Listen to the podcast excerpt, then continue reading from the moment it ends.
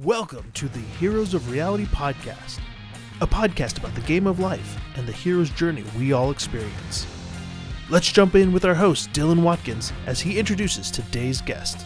Welcome, adventurers, and we're back with Dr. Walter Greenleaf, a neuroscientist and medical technology developer working at Stanford University. He has over three decades of research and development experience. Walter is considered the leading authority in the fields of digital medicine and medical virtual reality technology.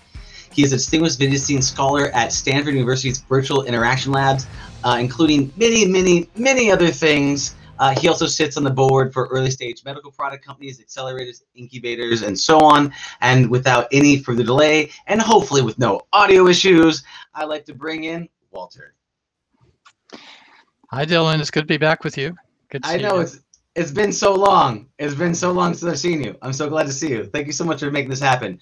Uh, in full disclosure, we had some audio issues. We cut the last one. Probably gonna lit it on fire and throw it off the edge of a mountain. Uh, but we're starting fresh with this one, so uh, I appreciate your patience and uh, working with me to troubleshoot uh, through all of this. My, my uh, pleasure. And by the way, very tried and true in terms of uh, it, it it shows that that you being seasoned in the technical space, where you're like, okay, let's troubleshoot this now, and you very patiently and very kindly walk through the processes. As you know, uh, demos in VR technology, all of this cutting edge technology, usually is the is grounds for something breaking or being destroyed. Uh, do you want to talk to me about your experiences? with demos and other technologies not going the way you expected and how you've had to possibly pivot and improvise Oh, well, uh, you're, you're absolutely right, especially with um, emerging technologies. Uh, you, you just need to know that even though you often will have a receptive audience of early adopters who are excited to have you there, that you know there's going to be port problems, there's going to be technology crashes, there's going to be bugs. Uh, that's sort of the dues you pay to have something that's next generation, and uh, you just have to roll with it. Um, Yeah. I'm, I'm sure that uh, I'm sure almost everyone here has had their frustrations with technology. yeah hundred percent. And uh, it, bleeding edge definitely makes you bleed. So you uh, you feel it for sure. And uh, yeah this is going out to uh, uh, groups of um, developers they like. So if they have any any questions or comments feel free to throw them through the chat bar and we'll try to answer them if they if they pop up. Um, so last we were, we were talking i'd like to talk a, little bit about this. We're talking about using virtual reality uh, for transformative change for for mental wellness and the and the alike um, examples in that area i'd love to talk to you about long lasting change. Can we can we revisit this topic uh, about uh, virtual reality and and showing it that it, it doesn't just work in the moment but how it can have long lasting um, psychological or emotional um, possibly spiritual uh, benefits uh, long lasting Well, um, uh, I'll start out with describing the basic neuroscience principles um, behind why uh, virtual environments, immersive environments, are so powerful for the purposes that we're using them for, and uh, uh, how we can design systems to leverage um, th- that effect. There's Mhm. there's a lot going on. If you want to change a brain system, uh, it's basically learning. You know, we, we learn based on our experiences. And those experiences that have a higher emotional valence, uh, either they're very scary or very wonderful and pleasurable, are more likely to be recalled and incorporated into what we're doing. Uh, what's wonderful about virtual reality technology is that we can use them to evoke an experience. Um, you you probably have read my colleague Jeremy Bailenson's book, uh, Experience on Demand, and we can use virtual environments to, because they're so engaging, uh, because we involve. Uh, uh, not just involve our sensory systems, but we have people actively engaged in these virtual environments. Uh, they create uh, a, a very immersive state, and we can use that to help people manage their learn to manage their emotions, manage their anxieties, their their mood states, uh, uh, their fears, uh, to manage their pain, for example. Mhm. Uh, we can also use this uh, for uh, learning skills. Uh, you know, it's not just in the clinical arena, but in other arenas. There's a learning of psychomotor skills, uh, how to react to a given situation, which, because we can simulate experiences, we can have people be prepared. Um, One thing that Mhm. we've done at the Stanford Children's Hospital is create uh, an experience where we basically do stress inoculation. We have uh, children who are scheduled in advance for a very perhaps scary procedure where they're very worried, their parents are worried, their friends are worried about it. We can have them do a walkthrough starting in the parking lot, go to um, the check-in desk, uh, get a tour, meet the clinicians, and learn uh, what's going to happen in advance, have someone guide them through it who's been through it before, and this reduces the uh, anticipatory anxiety. So it's uh, virtual environments are a very powerful way to couple a story behind the experiences too. Instead of Mm. just having it be something that happens to you, you can have a narrative arc. And story is a very powerful way for people to feel connected to an experience. Uh, the hero's journey, as, as you would as you would say Mhm. and we can build that into our healthcare system. Healthcare is difficult, and if we allow people to be part of their own healthcare quest and have some agency, it we get better results. So there's many ways that um, virtual environments uh, can be used to shift attitudes, to shift behavior, to teach uh, skills, such as learning how to say no to peer pressure when you are trying to cut back on your use of alcohol and you need to practice saying no to friends uh, or to manage your cravings. Hmm. I, I can give other examples, but Yeah. those are the basic principles. Those are great, and um, and you're right. And uh, uh, applying the as you talk the narrative stories to to the the person's lives and being able to recreate them is is very powerful. Especially it's it's there's it's easier said than done. He's like, oh, I want to lose weight, diet and exercise, no problem. I'm depressed, just be happy. It's like yes, but but in order to actually unpack that and be able to actually reassemble that to change someone's narrative belief patterns, to change their core beliefs into something else is is it's like you it's like to see the mountaintop but then to actually climb it is two very very different experiences as you're going along uh, along your, along the journey um, what are what are some typical um, un, unexpected roadblocks that let's just say there's young and up and coming uh, startups that want to get into space and like it's just super easy i'm just to have them do this and they'll and then the world's to be better uh, what are you what are some unforeseen things do you do you think are challenges that that may arise for people that are on this mission to create some sort of um, uh, ment, uh, uh, it could be a, a mental health VR product or it could be another uh, health v, uh, VR product that's out there. What are some unforeseen roadblocks is that that might stop them in their tracks? Easy question, but I also want to make a, a, a bookmark. I want to come back to the to the question of the power of VR for uh, changing attitudes too, because there's one more method that we should discuss. But Sure. let, let's talk about some of the barriers and roadblocks to uh, developing uh, products for health and wellness or clinical care. Mhm.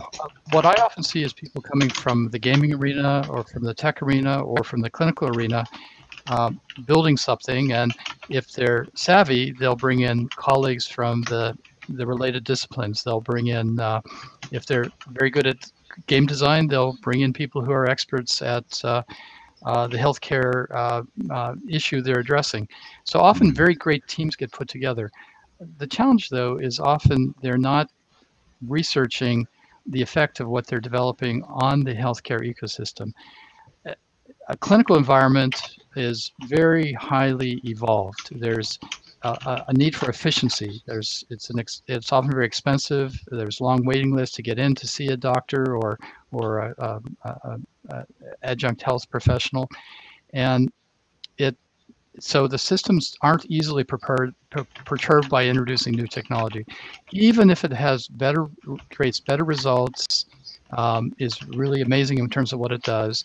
Uh, if if it takes extra time, if it adds an extra hour to the day of the clinicians, if it means more paperwork, if somebody has to worry about uh, charging the batteries. Uh, uh, and that's often the neglected part is understanding the effect of the new technology onto the healthcare ecosystem. How does it connect to uh, to the IT infrastructure? How do we protect patients' uh, security and privacy? Uh, how does it affect uh, the revenue of, of the of the the clinic? Uh, does it mean more paperwork? So Mhm. that's the part that I think is often uh, missed because it's not nearly as exciting as designing a new uh, intervention. Um, but even if you have something that you can prove improves healthcare, it's not enough. You have to say show that it pr- improves healthcare and doesn't unduly perturb the system um, of, of the clinical environment. Mm. I I think the other thing that people don't often appreciate, unless they come from the academic research arena, is the importance of being able to demonstrate that what you've built is effective. Um, uh, most of what we're doing in the VR environments for healthcare is is is safe. We we're not putting things under the skin or we're not swallowing them, but are they effective? And are they effective to justify the extra hassle or cost of putting in a new piece of technology? So that's often something that many the experts that are developing early stage products uh, aren't aware of how important that is and, and how to go about doing it. Um, Mm. those are the major roadblocks, I would say. That's Um, great. So a couple things you're talking about there that's really it's true. I mean, one is just it's human behavior. You could you could have the the greatest thing in the world, but there's massive friction to use it. No one's gonna use it, especially super busy, time pressure people that are eating their lunch while standing up. Like there's it's not it's not gonna really aid. So looking at how do I reduce the friction of my product? How do I reduce the time and? How do I save on paperwork and effort for uh, the clinicians and the people that have to administrate? Um, that's a, that's a really good point. And then the other one is how is it effective?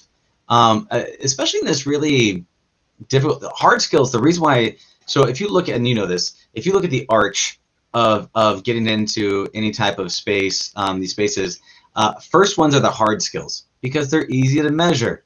How do I make a forklift moving up and down? I move a forklift up and down, it goes up and down. Hard skills. The challenge you come across is showing that these soft skill implementations, uh, you know, uh, you know, the the I feel more confident, I feel happier, I feel stronger, I feel less depressed. Those are all those anomalous, like like hard to measure kind of areas because it's easy to show that if you show someone how to do surgery inside VR and they do it inside there, it's better, cheaper, faster, quicker.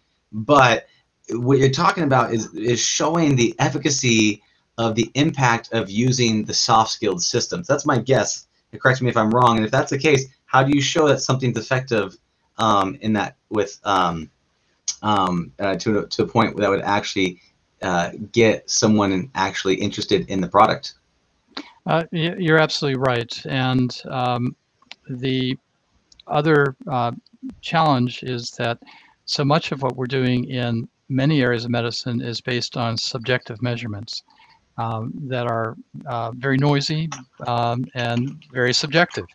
Uh, self-report of how how did you feel last week versus how do you feel today or after using our VR system or uh, and people are often very hard at re- reflecting back. We, we have questionnaires that we can ask people. But you know what's great about virtual environments is that we can start coming up with some objective measurements of behavior. We can create a library of culturally diverse, age appropriate challenges. Let's call them quests just for the sake of uh, the discussion. Thank and you. we can challenge people um, and see how they behave. See, and also we can capture because we're instrumenting them. We can see their gaze direction, their eye direction. We can measure their heart rate and respiratory rate. Uh, we can see how calmly or jerkily they might move. So the objective measurements of behavior in a virtual environment combined with some of the biosignals we can capture, including voice tone, for example, Mm. uh, can allow us to start getting more objective assessments related to this field. So it's changing. Um, Mm. I, I think the other thing to your point about friction, um, it's it's also important to know that uh, even if medicine was moving at a less uh, packed pace and there was a little bit more time to try out new things, you don't want your clinicians to be experimentalists all the time.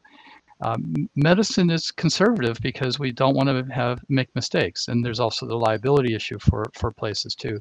So Mhm. it's an inherently conservative system that changes very slowly. So it doesn't mean we can't bring in new technologies. We are, um, but you know the expression: the the future is already here. It's just unevenly distributed. It'll be the early adopters that will start with uh, uh, this next generation of, of uh, powerful tools, and there already are a large number of pioneering clinics and, and healthcare networks that are embracing the use of VR to address some very difficult problems that we often don't have the right tools to do. But it will take time for uh, the Mhm. conservative system of healthcare to, to adopt this. But that's okay. We we can we can um, move forward and and just keep keep keep, keep improving the products um, uh, as we as we roll them out. Yeah, that makes sense. I mean, you're, I mean, you're talking about like lights going on in the city at night, right? They don't all go on at the same time. They all, and then eventually at some point it's completely dark and all the lights are on. So, in that in that same respect, uh, technology being distributed outwards, um, just depending on you know more aggressive early adopters or or whatnot. That that absolutely makes sense. The one the one thing I was gonna push back on is you're right, 100%. If I hooked up all these different biofeedback sensors, I would get amazing data to prove that's effective. But then none of the clinicians or doctors are ever going to want to use it because it's going to take an hour to set up. And that that that friction of show me it's effective, but I don't want to do anything for it seems to be that challenging point of that thing. That eyes gazing, the jerking, things like that, I can absolutely see. But as soon as you start adding all those things, I'm just I'm just picturing, oh, my Bluetooth isn't synced up, my audio's not working. well, yeah, uh, yes, and it becomes a matter of iterative design. That mm-hmm. you know, you you um, you design, you understand where people have had problems using it, and you you design to make it more bulletproof. And uh, yeah. uh, and ideally, you design before you start building. Uh, it's it's like anything, but as you know, it's not always done. Yeah. It's not always easy. I, I want to get back to one of your other questions, though. Yeah. Uh, the, the when we were talking about why um, VR is so effective, um, mm-hmm. one other powerful tools we have is the power of uh, of leveraging the mirror neuron systems in our brain. Uh, the mirror neuron systems in our brain are the, circuits in our brain that allow us to recognize emotional states in others. In, in a way, it's mind reading. I can look at your face uh, or your body language or listen to your voice tone or listen to what you do and I can say, oh, Dylan is feeling this way, or maybe he's thinking this way, or this is what, you know, I can make extrapolations which are actually pretty accurate. Um, some people are more skilled at others.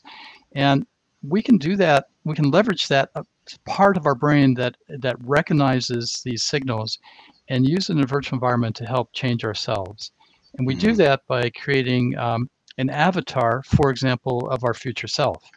And we there's a process we can go through that uh, Jeremy Bailenson at the Stanford Virtual Human Interaction Lab has helped pioneer, um, where we connect with the avatar of our future self. And it involves seeing your future self. You, when you move, he or she moves. You you connect, and then changes in your behavior can change the happiness coefficient or the appearance of your future self.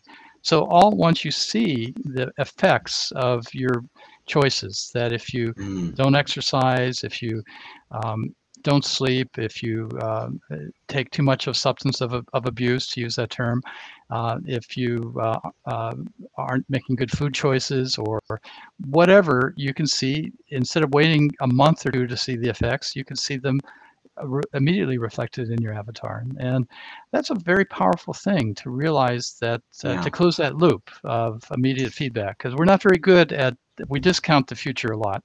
Which yeah yeah there's this weird there's this weird situation where there's some sort of cognitive dissonance between us and our future selves. There's this disconnect that we have that we're constantly kicking the can down the thing, and for the immediate pleasure, the immediate gratification, for the immediate survival pattern, whatever that thing might be, for that moment, you then you then pony up the uh, the, the tax bill uh, to your future self down the line. And what I love about that connecting with your future self is that it, that creates that it creates that instant connection to where as you put that cheeseburger in your mouth, you can see the character get larger. yeah. And I can I can see that or, being a very powerful or system. when you or when you uh, use supernatural to exercise, you see your avatar get uh, buffer. Um, mm. Yeah, you know, and yeah, I think the other uh, powerful thing that we can do in virtual environments is that we can evoke negative experiences too. It doesn't always have to be powerful experiences. Now, why would you do that? Well, if you want to help someone who is dealing with chronic pain, or if you want to help someone who has had a traumatic experience or is, is grappling with a fear of heights or a fear of flying, you need to teach them the skills to manage that state. Um, but you can't just say, hey, imagine the most painful thing that's ever happened to you, or imagine uh, the thing that you fear the most. Your brain won't go there. But Mhm. with a virtual environment and under proper clinical supervision, we can do exposure therapy in a very gradual way, and we can teach people how to take maybe what's a learned reaction to a trigger, and we can teach them to to have a different perspective on it and to react a different way by habituating the response to the learned fear response. So it's a powerful thing that we can't do with just our imaginations. We need to leverage the ability for us to to create scenarios and virtual environments that people and same principle applies for social anxiety disorder.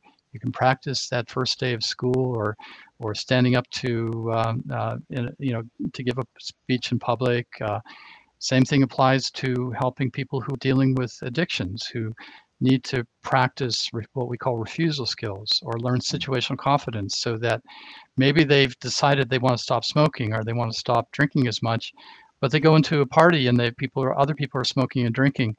You need to practice how to respond to that and you you can't do it just using your brain and your imagination. You need to actually evoke those cravings in order to practice getting on top of them Yeah, it's one thing to say, "Oh, I've got it." It- It's it's weird that we have this weird disconnect with we have a we have a poor way of being able to judge the way we make our decision patterns when we're in a different mental and cognitive state.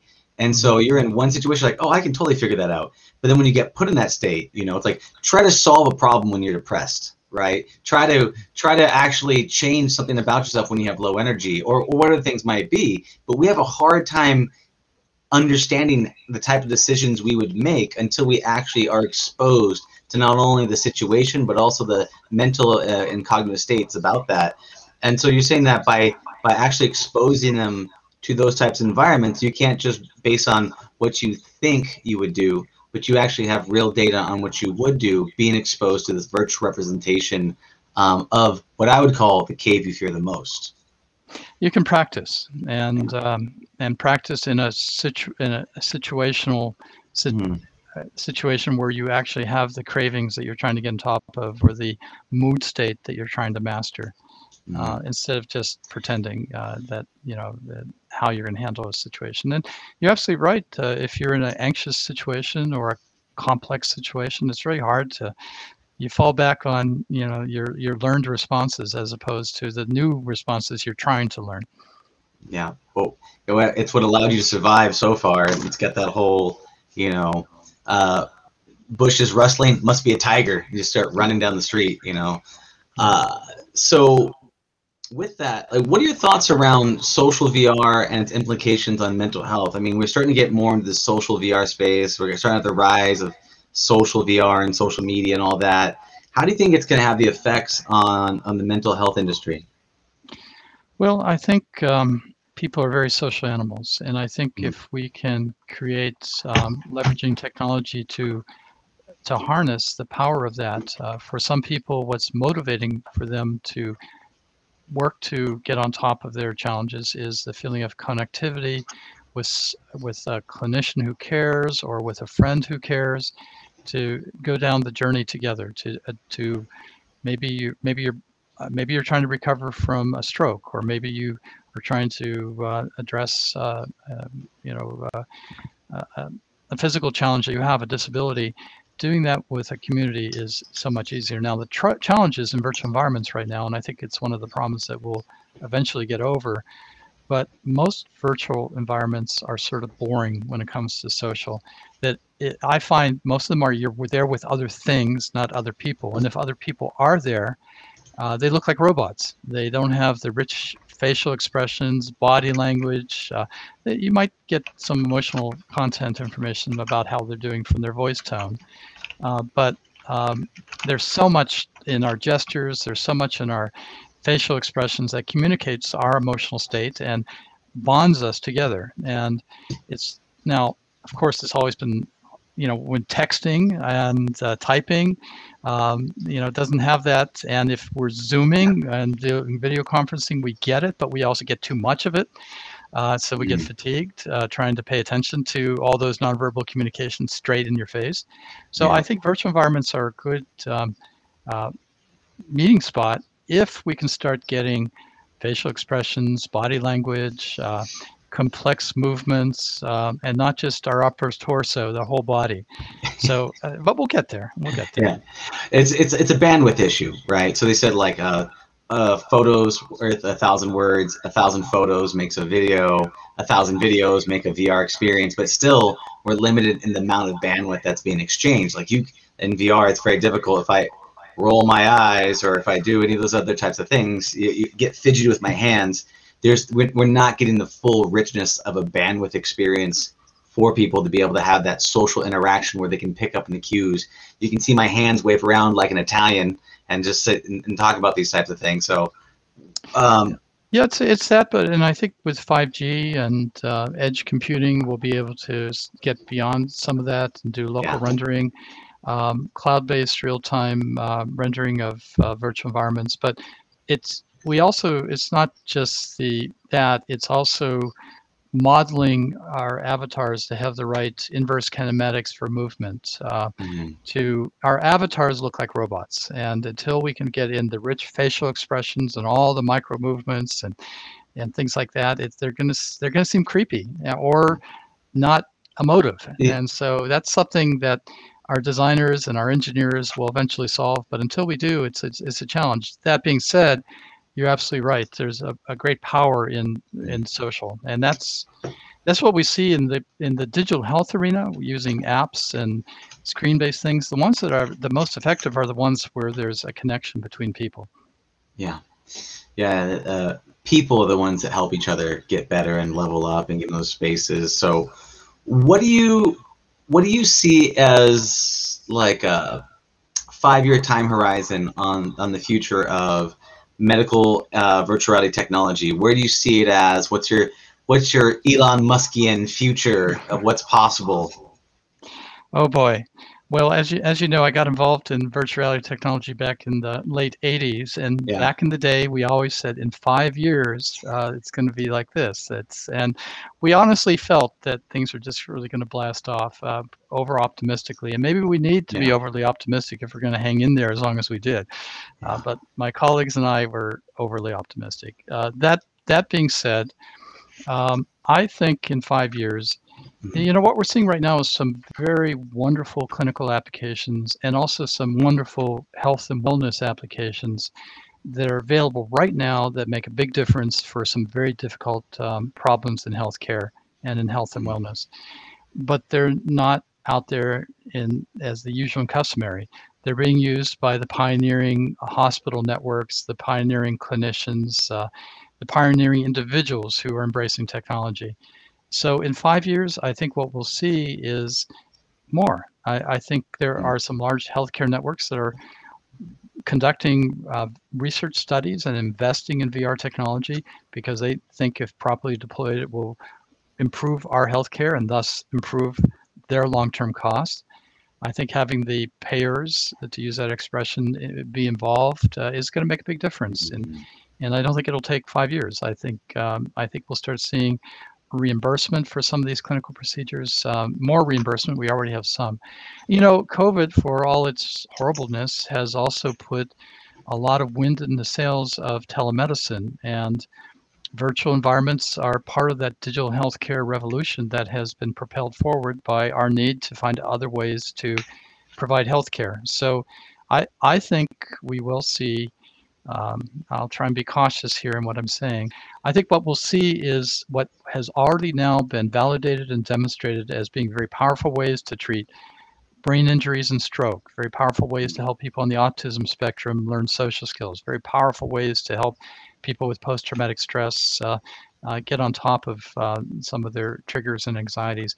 I think we'll s- start seeing that moving from um, the elite, uh, uh, teaching hospitals and medical centers and pioneering places to to to the more to the rank and file. And I. I think we'll start seeing pharma companies using virtual environments part of their drug testing um, routines and uh, coming up with more objective measurements, uh, by especially in behavioral medicine and CNS.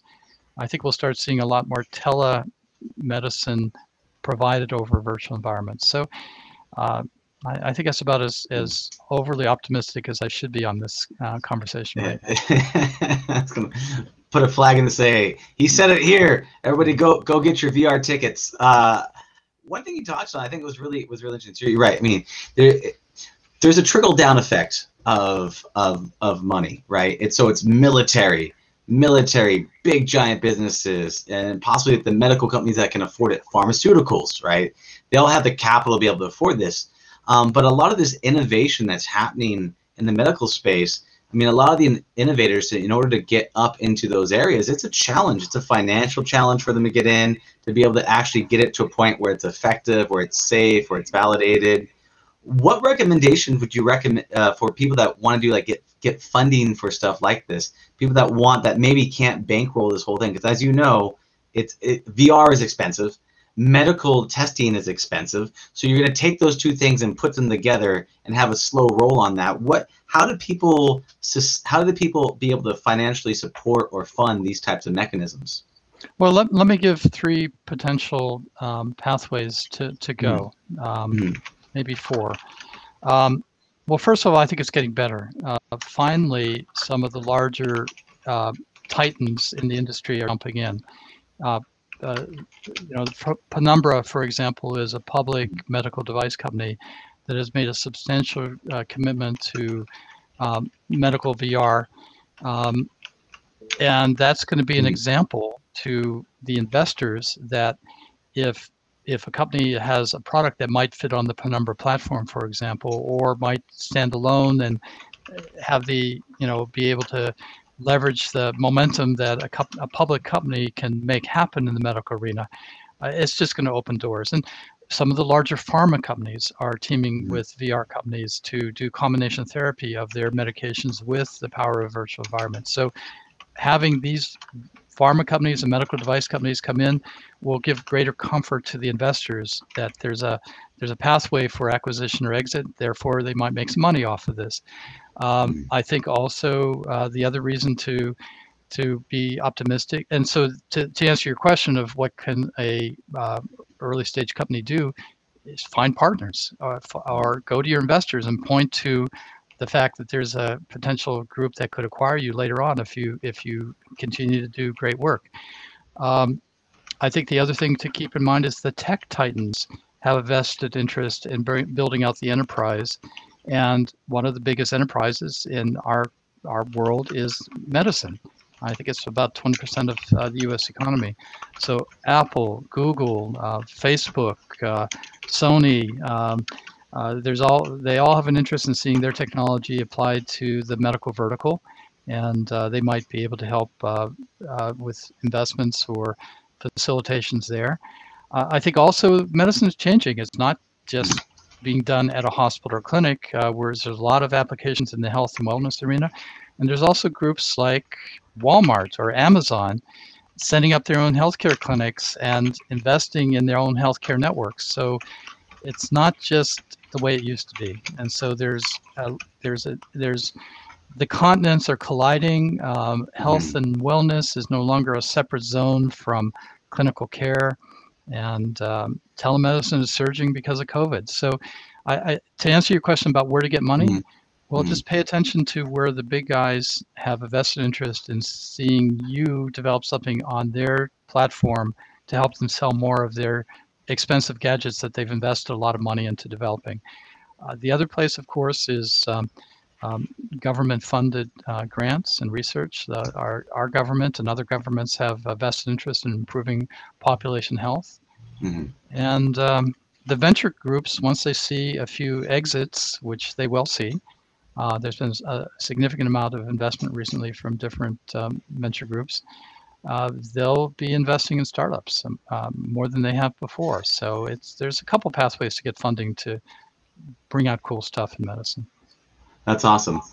Yeah. So I mean, you, you highlighted a number of ways, but the the the general punchline is find big partners that what you do will help benefit them. Reach out to them and say, look, if we put this on your platform, we can help you sell more widgets, whatever those widgets might be. So let's work together.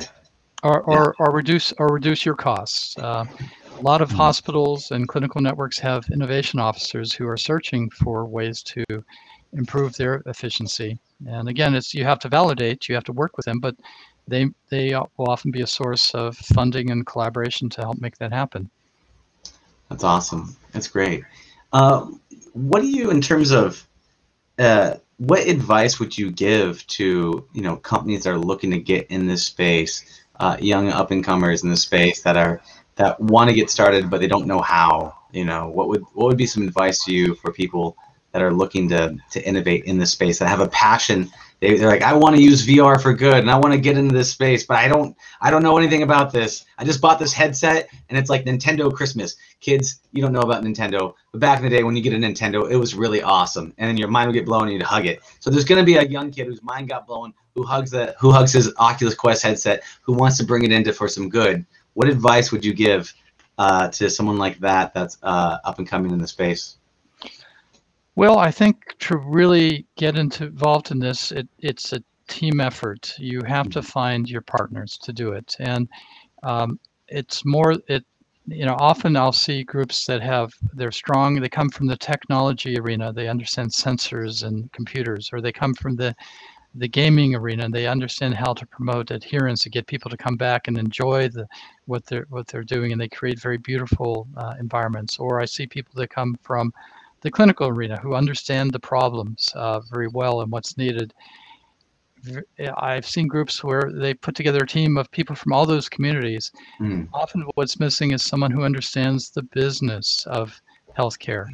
Um, you know, the, there's a if we create it, it will they will buy it attitude, and the reality is, as we've as we've discussed, there's there's a lot of friction in the healthcare ecosystem that you need to understand in order and in a way you need to reverse engineer from that. You need to understand what you think will make a difference uh, how it will actually you need to go to clinics or go to someone's home if you're developing something for home use with a stopwatch and well you can do it on your cell phone now and you don't need to use a, a watch a stopwatch but uh, you need to you need to time you need to study you need to understand mm-hmm. uh, what what uh, what the needs are how technology can make a difference and then you just have to have good design and that's often mm-hmm. something else that people don't invest heavily enough in is that they they think if if you build it uh, and it does the job that's enough but i think in order to be in today's world, it's got to it's got to really have the right ergonomics to it. It's got to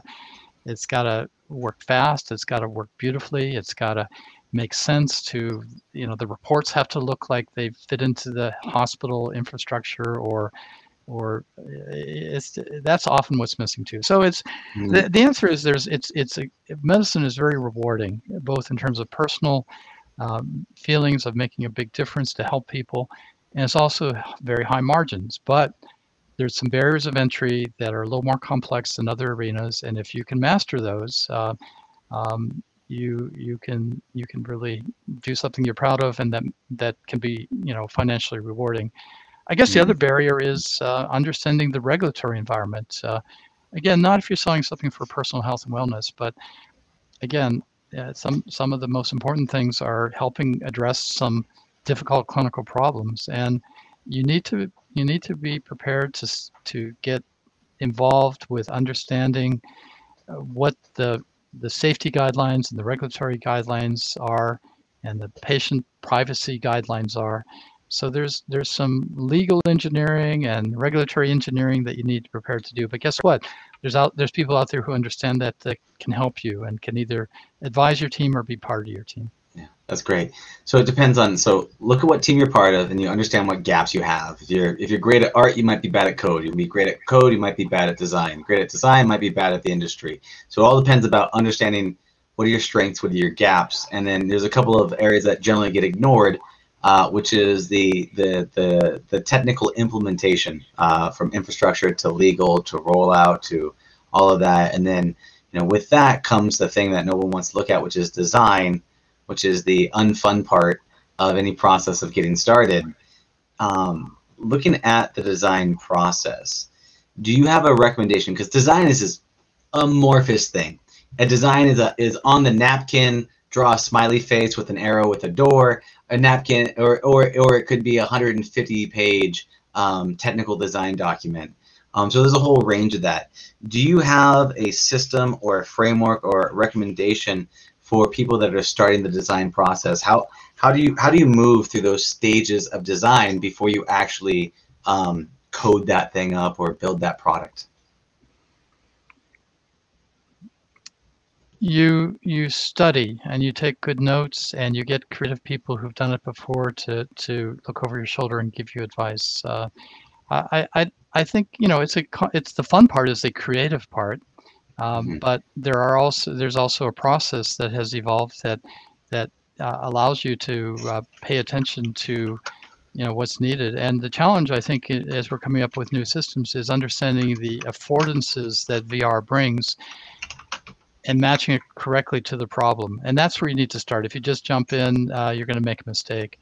Uh, often people think, oh, I'll, I'll throw VR at that problem.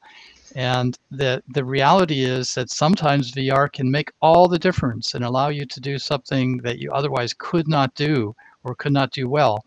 Uh, and other times it just doesn't make any sense at all to, to do it with VR. There's other other ways, new thinking, new designs, and uh, storytelling can make a difference, but not necessarily with an HMD. So I, I think it's just a matter of, of you know thinking before you, you code and, and build or solder or or market. Uh, spoken like a, a, a, true VR veteran. Uh, as a, the first thing. made lots came, of mistakes. You know, yeah, yeah. It, it is the is the why do this in VR in the first place? there is, you have that the the commentary because most people that try out VR, the mind gets blown. They're like, I could do anything. but the question is, should you? Does it make sense? And there is right places, right time that we've talked. We talked about several examples right now. But the one question is, is can it be done without VR? Then maybe it should be done without VR. Um, but people get very emotionally attached, especially when it's their first idea, their second project, their third thing. There's a bit of an identity attachment to the thing that they're making versus someone who's made a lot of them. Uh, you're, you're on this side for me, but have made a lot of the experiences. Um, you, you, you feel like there's less of an identity. How, how can you tell is, um, how can you tell if something is off track? How do you how do you validate the idea? How do you prove out that the problem like what you're doing is effective? Someone had a comment we'll address that in a second but first i'd like you to answer that that that question is how can you tell if if what you're building is actually solving the problem? How can you tell if you need to veer pivot or or or uh, pour some gasoline and, and set the whole thing on fire well, I, I, there's a couple ways. Um, one is to um, study the ecosystem that you're perturbing before you go in and perturb it. And that can be done by um, putting together key opinion leaders and interviewing them. It can be done by getting um, focus groups together uh, and uh, uh, rolling out, even if they're just sketches of what you'd like to do, and say, does this make sense? And is it really your biggest problem? Um, you know, and and what, and then just constantly it's an iterative process go back and make sure you're still on track so it's a matter of studying um, before you launch and design and build um, and uh, I would also pay attention to the shipwrecks. Uh, there's enough other people over the last three decades who have been applying VR to clinical problems, and many people don't appreciate that. That we've been at this for a while. Sure, the equipment was more expensive and unwieldy but there's been work done on exploring where VR can be used and where it's effective and where it's not as effective. And there's a library of research publications about that. Uh, I would look at companies that have started and failed and figure out why. I would look at research studies that have shown mm. where it does work and where it doesn't work, rather than just uh, start start building. So, survey the landscape, interview the natives. Uh, uh, build some uh, wire diagrams and and collect information. And it's just it, you know it's not magic but you do need to you do need to do it or else you're going to have a, a mess. I like i like the concept of studying shipwrecks and to look at it because so many people look at the oh we'll be the next beat saber. We'll be the next pokemon go. And it's just the only context that they have versus looking at you know what is actually out there and what's crash and burn because you get a lot of lessons from that Someone someone made a comment. I'll just bring it up here. Let's see how long this thing can get. When speaking about the complexity of creating medical extended reality, it is important to recognize that unlike any other field, healthcare is evidence-based, which is great for defining problem states. I totally agree. And what about pain? Talk to me about the level of pain you're experiencing. talk to me about those things. There's this, the, you're right. There are certain problem sets that are identifiable, and there's certain ones that are subjective based as well, which is hard to identify. Those more amorphous things. It's like pain, like feelings and sensations. Walter, what are your thoughts on that? Well, uh, the the person who made that com- comment is is absolutely right. Um, one one of the one of the things that is um, great about um, developing a medical product is that it there's a extensive data set already of of how different clinical interventions are being used and their effectiveness. And if you innovate, you can see how, if you take the trouble to measure and design good studies, uh, you can see how your innovations improve um, the long-term outcomes in healthcare. It's, it's an area where we have a library of, of data. And uh, if you work with um, somebody who has an electronic medical record and, and a large data set of people with similar indications and similar results using the usual and customary, you can compare. That being said, keep in mind we're also innovating. Uh, we're coming up with ways to take what is subjective and might be viewed as very noisy data because it's been self-reported or uh, casual observations, and now we can turn mm-hmm. into things where we actually measure movement. We're actually measuring attitudes and eye gaze and behavior in a virtual environment as opposed to just saying how are you feeling and so i think our our the resolution of our evidence and our data is going to start getting better and uh, mm-hmm. that's both an opportunity it's also a challenge we have to come up with new ways to score things and name things and and uh, you know it's it's um, but we're getting there yeah, part of being in the pioneering space, it's all wild, wild west, and there's no continuity of of, of definitions. Um, and uh, for the Facebook user, I'm sorry, I don't have your name. I think you have to sign in, do a thing. I don't know, give Facebook something, but I can't see your name, so I couldn't call out who that was. Um, but the uh, but the the difference, um, one thing you're, you're touching on right there, and one thing I want, I want to talk about real quick before the Alex, there's another uh, uh, comment coming in here. But one of the questions we're going into that is what what about the VR technology and all this scares you? What is what is a concern you have for the technology coming up? Good question. I'm I'm so glad that was asked. Um, well, uh, I'm obviously very enthusiastic about the the potential upside of what we can do with with technology. I, I do think also though that uh, as we get better at capturing information that reflects people's cognitive states or their mood states, that I think within the clinical ecosystem, uh, we have ways of uh, protecting that information. They're not perfect, but they're there. But the same algorithms, the same sensing technology will probably also be used outside of the clinical environment and migrate there. Mm-hmm. And I'm worried that someone, for example, will uh, build into some multi-user online gaming environments ways of identifying someone's whether someone's depressed, what their level of anxiety is, or how how well do they handle emotional challenges, and that this information, because it's not collected in the clinical environment, will be um, put into uh, a file someplace, and somebody will apply for employment, and the employer will have access to a database, and they'll say, "Aha." this person is potentially a problem uh, based on their behavior in some online game they played 10 years ago and wow. and some algorithms so i'm worried that the paradigms that we're pioneering in healthcare that will help us do some amazing things will also be applied outside of the healthcare environment or even in the healthcare environment uh, inappropriately another concern i have is we start using machine learning and algorithms to do diagnosis if we're not super careful we're going to bake in our biases to that and uh, that hmm. especially since if we're referring to already collected data sets which already have biases built into them. Uh, I guess the third concern I have, I'm sorry to be listing all these concerns, but the no, that's yeah, great. Yeah. I'm actually that's a great question. Yeah, thank you. Uh, but the other concern is uh, we don't know uh, the effect of spending a lot of time in a virtual environment on the developing brain. Uh, there's a disconnect between, uh, I mean, we're fooling the vestibular ocular system by putting our screens very close to our eyes. Uh, you know, it's not really, you know, there's an accommodation based on distance that we're not necessarily able to, to you know, so I'm worried about if, if children whose parents work three jobs and they're, they're at home and they spend X number of hours in a virtual environment, and we don't know the effect on the evolving visual system uh, in youngsters or really on adults either.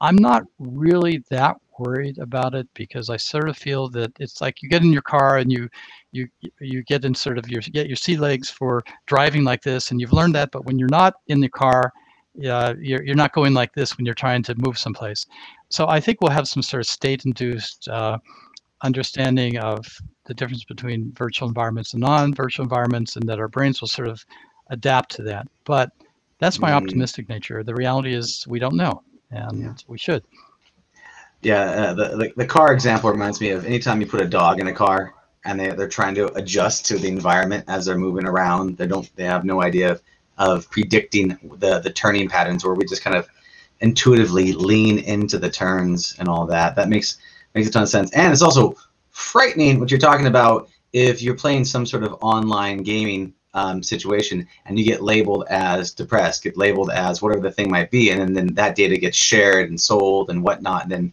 and then you're forever you know you know labeled as stinky or whatever that whatever that terminology is. It reminds me of the old rap sheet back in back in the day. It's like oh if you're tardy that's to go on your permanent record. And that permanent record was this giant fear monger thing of i'm to try to control you through fear.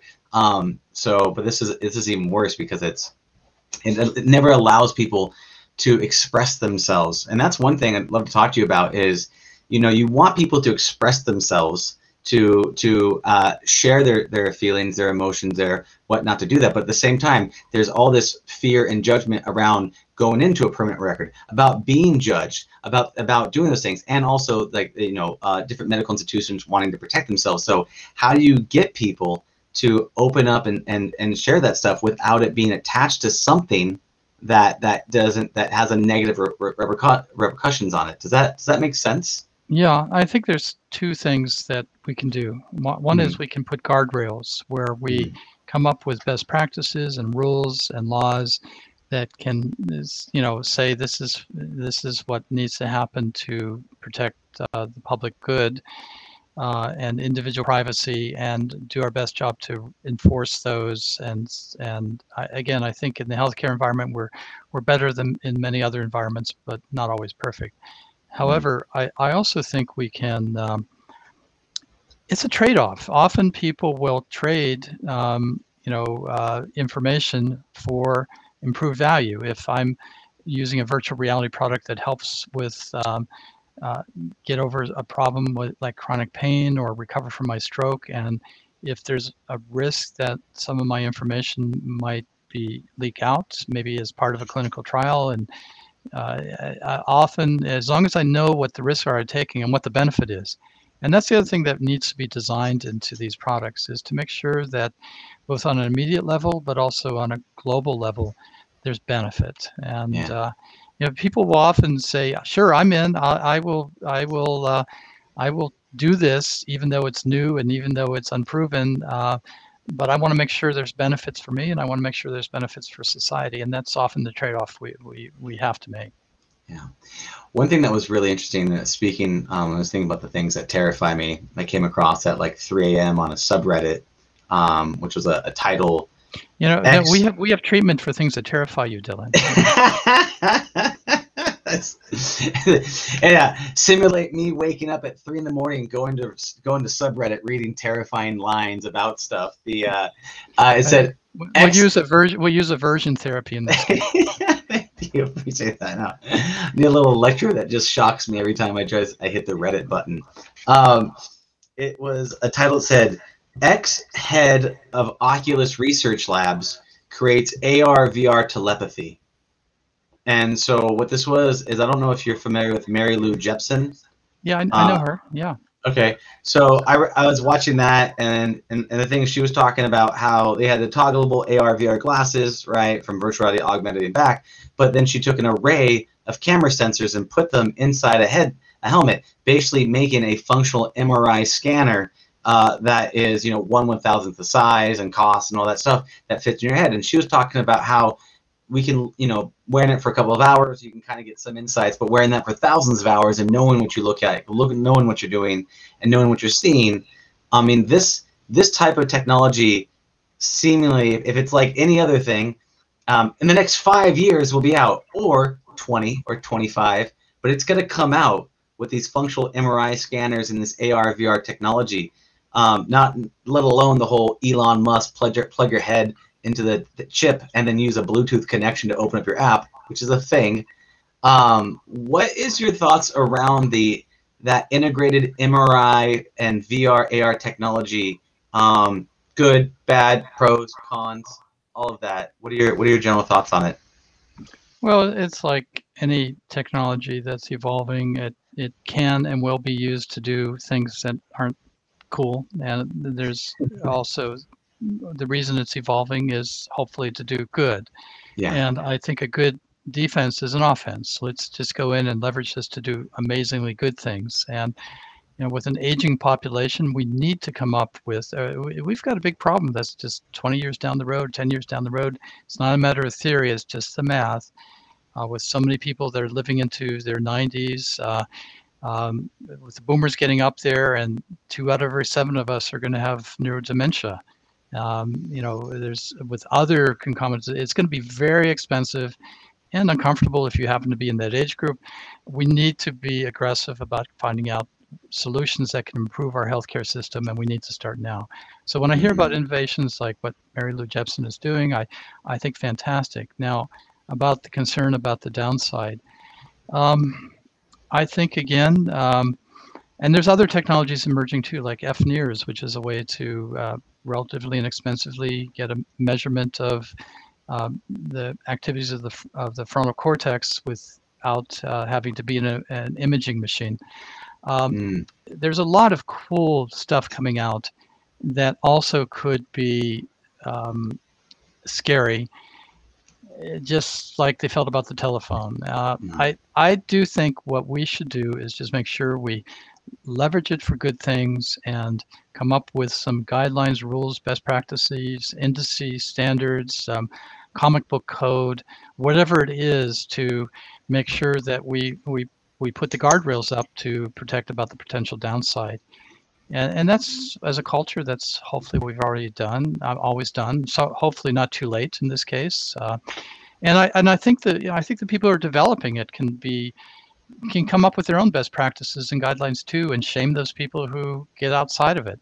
But there is there is uh, there are organizations out there that are aggressively working to come up with a code of uh, of, of ethics and a code of, of standards for uh, safety in in the virtual environments. And uh, I think you should bring them onto your show, Dylan, and have them have a chance to to talk about it. Hundred percent. I love the term comic book code, um, and uh, you know, right? Because they're, I mean, comic books are the are the modern day um, pantheons of, of our culture that we look to and idolize, and you know, tell stories about and and pay homage to. I think that's incredible. With that in mind, what is what is your truth that you live by? Like, what are your like what is the game that you play? What is the truth that you live by? What is your what is your own personal comic book code? You've you spent a lot of time in this space, and you talked about doing more good than ill. Um, what what is that I, for you?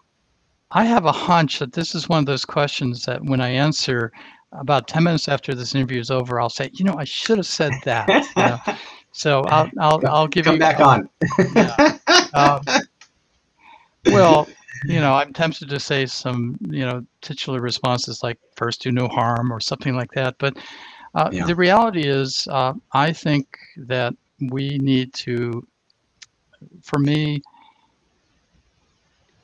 for me, the, the, the, the, what makes me happy and I think makes a contribution to the world is harnessing uh, creativity, harnessing knowledge, harnessing uh, energy to to do things right, and teaming with other people the same um, um, goals to make stuff we're proud of. So I, I always try and optimize for something that not only will I be proud of, but what will my colleagues be proud of. And that often is, you know, it's it's an exercise to do that. So I, I guess I can't really. I mean, I'm, I know I'll think of things later that are, are part of my code, but um, to me, it's um, we, we got to move fast. There's a lot of work mm. to be done. There's a lot of people who need what we know how to do out there, but we can't do it alone. It, it it's it's uh, we need uh, really great teams to to make a difference here.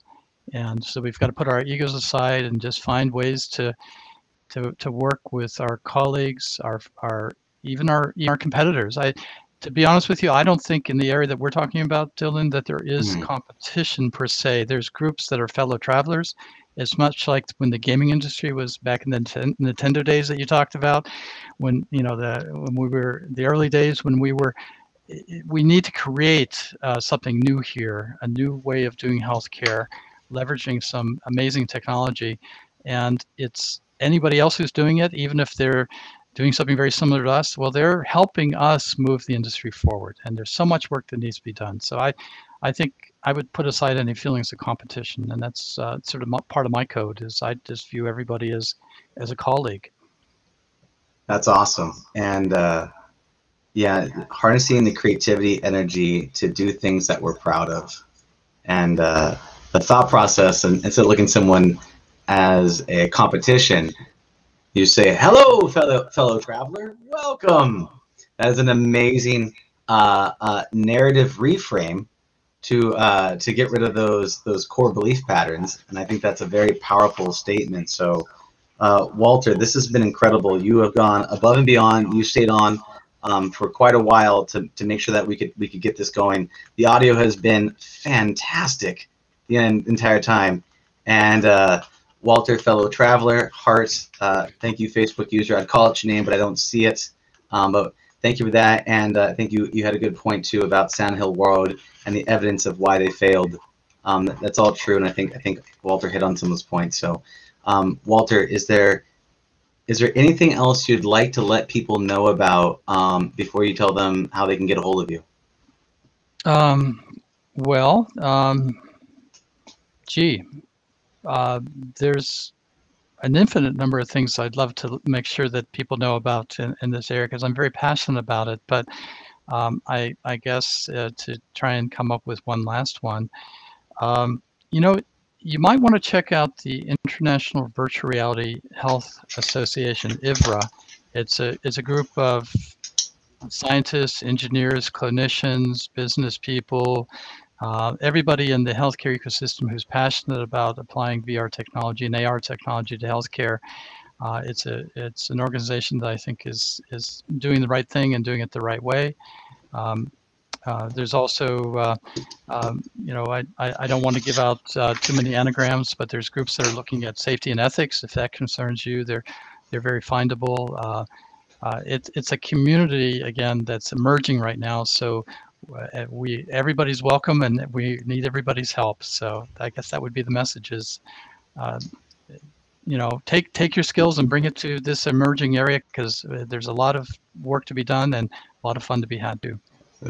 Join us, fellow travelers, on this on this journey together.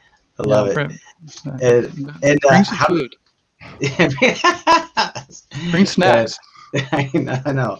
Uh, do you have any healthy organic pizzas over there? the hackathon food of choice. Um, great. And uh, how do they find out more about your work and what you do? Oh, I, I guess just Google my, my name. I think uh, I'm findable because my name is easy to spell. Uh, it doesn't have too many consonants in it. Uh, but my my email address is uh, Walter G Mhm. at stanford.edu. Um, and I'm I'm very findable. I'm I but you have to please be very patient with me. I, I it often takes me a while to to, to uh, respond and get back to you, but I'll I'll do my best.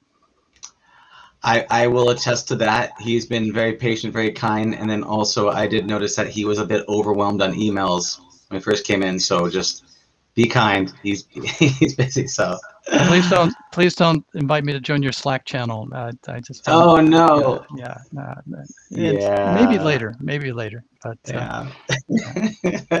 well, Walter, uh, this has been a pleasure. Thank you so much for your time. Um, I really appreciate it, brother. And um, thank and you. uh, look look forward to all the good work that you do. And uh, I'll see you on the other side. yeah, let's um, let's keep in touch and we'll we'll do it together. Um, thank you, everybody. All right. Bye now. Bye. Thank you for listening to the Heroes of Reality podcast. Check out heroesofreality.com for more episodes. While you're there, you can also take the Heroes quiz to find out what kind of hero you are. Or, if you have a great story and want to be on the podcast, Tell us why your hero's journey will inspire others. Thank you for listening. See you on the other side.